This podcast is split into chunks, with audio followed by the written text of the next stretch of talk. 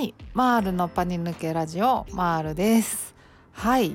えー、今日はですね不安とかまあ恐怖いわゆる予期不安っていうやつの直し方ズバリみたいな感じのお話をしようかなと思います。はい。そうなんです。えーとまあ、恐怖とか不安とかがねあの特定のシチュエーションで起きちゃうっていうのが、まあ、パニック障害のメインの症状になるかなと思うんですけどそれをまあどうやって治していくかっていうのにはまずそのまあ特定のシチュエーションとかね、まあ、ふとしたタイミングになんで不安になるのかなんで怖いなと思ってるのかっていうのをまず明確にするっていうそれがまああの最初の大きなステップになるだろうと思ってるんですね。はい何が怖くて何が不安なのかっていうことなんですけどこれがですね案外ですねあの明確にされてないことが多い気がします。はい、これがまあ明確になってないとどういうこう思考に展開しちゃうかっていうと例えばそういう乗り物に乗ろうと思った時に不安になってきちゃったりとか怖くなっちゃったりとかした時に電車とかね高速とかでねまあ全然その危険でも何でもないのになんで怖い怖くなっちゃうのとか何で不安になっちゃうのとかなんでなの？みたいな。なんかすごい自分がおかしくなっちゃったみたいな風に思っちゃいませんか？なんか本当に摩訶不思議な感じに思えてこないですか？もう全然なんか今まで普通に乗れてたしもう危険でも何でもないっていうの分かってるはずなのになんでそれが怖いの？とかなんで不安になっちゃうの？みたいな。なんかそう本当になんか摩訶不思議な疾患にかかってしまったみたいな。そんな感じになってしまうと思うんですよね。うん、まあ時々ねあのまあ、よく言われるんですけどパニック障害はまあ脳の誤作動だっていう風な感じに、まあ、よく言われることがあるんですけどまさにまあそんな感じで思っちゃいますよね。なんか脳が誤作動を起こしちゃってなんか何でもない状況なのに不安になったり怖くなったりしちゃうみたいな。思っちゃう気がするんですけどその脳の誤作動っていうのはあの本質を全然捉えてないと私は思ってるんですね。っていうのはやっぱりこう訳もなく理由もなく怖くなったり不安になったりしてるわけじゃないからなんですよね。うん、なんで怖いのか不安なのかっていうのはその例えば乗り物が怖いっていう時に乗り物に乗った時にねあの発作が起きちゃうかもしれないって思うから不安になったり怖くなったりするわけじゃないですか。まあ発作に限らずあの何か体調不良が起きるかもみたいなのも含めてね、うん、だから何かあの起きるかもしれないって思うから不安になったり怖くなったりっていうことがある。そう考えたら別に普通のことじゃないですか。うん、それが不安になったり怖くなったりするのは当たり前のことなんでだから全然脳の誤作動じゃないんですよね脳はちゃんと正常に動いてる何か起こるかもしれないって思うから不安になったり怖くなったりするっていうだけなんですよね。うん、わけもなくあの感情とか脳が暴走してるわけじゃないんですよね。うんまあ、ということでその何が怖いのかとか何が不安なのかっていうのを明確にすることの意味っていうのはまずその疾患が摩訶不思議なものではないってことをまずあの感覚的にま理解することができるっていう意味でかなり大事だと思うんですよね。でまあじゃあその不安とか発作をどうやってなくしていくかっていうとそのまああの電車とかね乗り物に乗ったらまあ発作を起こすんじゃないかっていうのが不安だ怖いっ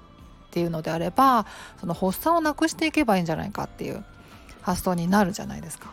うん、発作をそもそも起こさないようにすればいいじゃないかっていう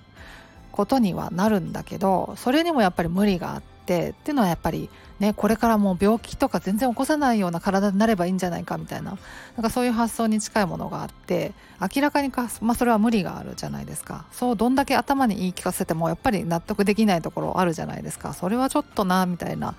あの物理的に無理じゃないみたいなのがあってそうそうなんですよ。実際のところやっぱりそうでそのあの発作が怖いんだ発作が不安なんだっっていうのも実はあの本質にまだたどり着いてないっていうことなんですよね。うん、実はその発作が起きるのが不安だ発作が起きるのが怖いんだってことじゃないんですよ。発作が起きて死んじゃうんじゃないか倒れちゃうんじゃないか、まあ、あるいはまたこう何か大変な事態が起きちゃうんじゃないかっていうことが怖いんですよね実は。うんまあ、あの発作に限らずですけど、まあ、何か体調不良が起きちゃうんじゃないかということに関しても体調不良になっちゃって例えば最終的に倒れちゃうんじゃないかとかあの何か大変なことが起きちゃうんじゃないかって思うから怖いんですよ実はね。うん、それがまああの予期不安の不安とか恐怖の本質っていうことになると思うんですよね。うん、で、まあ、ここからが本題といえば本題なんですけどその不安とか恐怖をどうやってなくしていけばいいんだって思った時にさっきみたいにあのじゃあ発作をなくせばいいんだっていうそこに帰結するよりも全然もう現実的であの具体的な対策を取ることができるんですよね。うん、っていうのはその死ぬかもしれないとか何か大変なことが起きるかもしれないみたいなことに対していや実際には死なないし大変なことも何も起きないっていうのを体感することができるからなんですよね。うん、実際には死ぬこともなければ大変なことも起きないっていうことを何度も何度もこう体感していくことであのそもそも不安に感じたりとか恐怖に思ったりっていうことがなくなっていくわけなんですよね。うん、体感することがまできるっていうのが本当にすごい大事なことですよね。うん、いくらこう頭の中だけであの死なないんだとか大丈夫なんだって言い聞かせたところでなかなか認知は変わってくれない。まあそれは当たり前といえば当たり前であの例えばねそのピアノが上手になりたいとか弾けるようになりたいと思った時にあの頭の中でねうまく絶対なれるっていうふうに言い聞かせたりとかしたところで別にうまくなるわけじゃないじゃないですか。実際のところはやっぱり練習したりとかしてあの体感すること。例えばそのあるフレーズを弾けるようになってお弾けるようになったみたいな。そういう喜びを得たりとかあの自信を得たりっていうのがやっぱり上達につながっていく部分はやっぱりあると思うんですけどやっぱ頭の中だけでいくら考えてもピアノはうまくならない弾けるようにならない。それとまあ一緒のことなんですよね。うん、いくら頭の中で大丈夫なんだとか発作起きないんだとか発作起きたところで死なないんだって思ったところでなかなか認知は変わってくれないのでそれはやっぱり実際にあの体感することであの認知が変わってくれるんですよね。うん、まああの考えてみれば当たり前のことといえば当たり前だしシンプルですよね。うん